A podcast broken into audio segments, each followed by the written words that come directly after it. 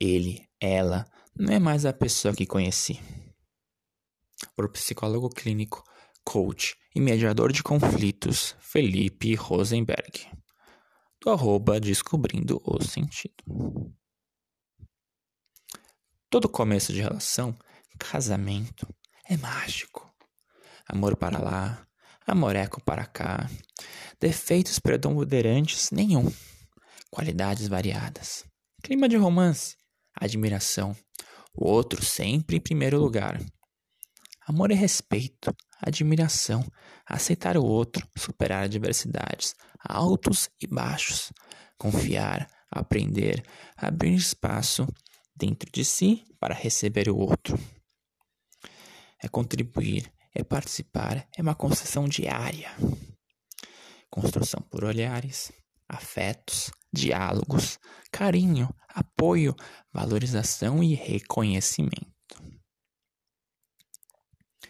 Como psicólogo e mediador de conflitos, em terapia de casal é comum ver o resultado da perda, descontinuidade dessa construção, vendo um acusando o outro de algo, não confiando no outro quando está com alguém, seja por trabalho ou amizade. Situação que podemos ver no caso da mulher Sotá, adúltera. Na Paraxá, reflexão semanal da Torá, Bíblia, na Só, em Números 4.21. Nesta Paraxá, reflexão semanal, trata, entre outros, da mulher Sotá, mulher adúltera. A mulher que continua se encontrando com um homem que o marido tem ciúmes e o marido desconfiado que foi traído leva sua esposa para ser jogada para um sacerdote. Pois é, convenhamos que esta é uma situação que ambos estão feridos, com seus motivos, considerações e versões dos fatos. O diferencial é quem está disposto a tratar, a discutir a relação com mediador isento, com psicólogo, não necessariamente para relatar a relação, mas para os envolvidos na relação que nada fizeram para viver em um ambiente de constante conflito, farpas para ambos os lados, não viverem a temida morte inventada do outro, do pai, da mãe, conhecida por síndrome da alienação parental, ou Lei 12318-10. Parafraseando o que podemos ver na Torá, na Bíblia, a alienação parental tem um poder similar ao mais alto nível de Lachonará, de falar mal do próximo. Como assim, Felipe?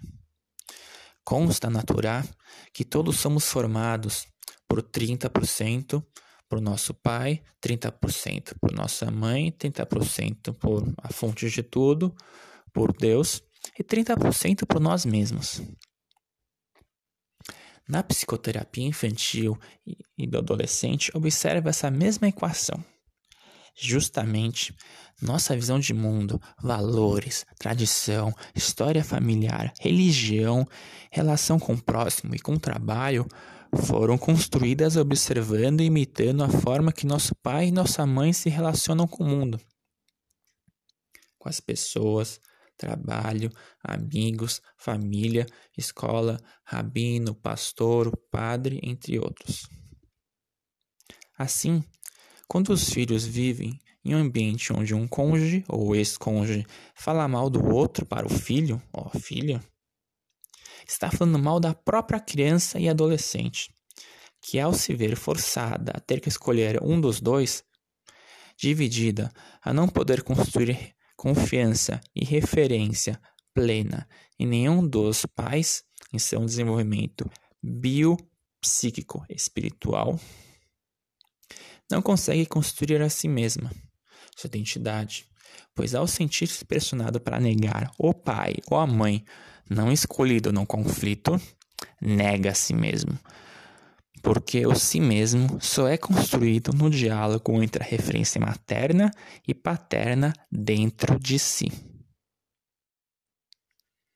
Concluindo, em psicoterapia de casal, é meu próximo, como a ti mesmo, não se trata necessariamente de amar o outro que se está em guerra fria, se está em briga dos reinos de Judá e Israel, mas reconhecer que fazem parte de algo maior, respeitando, coexistindo, formando acordos, construindo canais de diálogo, não necessariamente pelo outro, mas pelo elo eterno que os une, os filhos, o povo de Israel.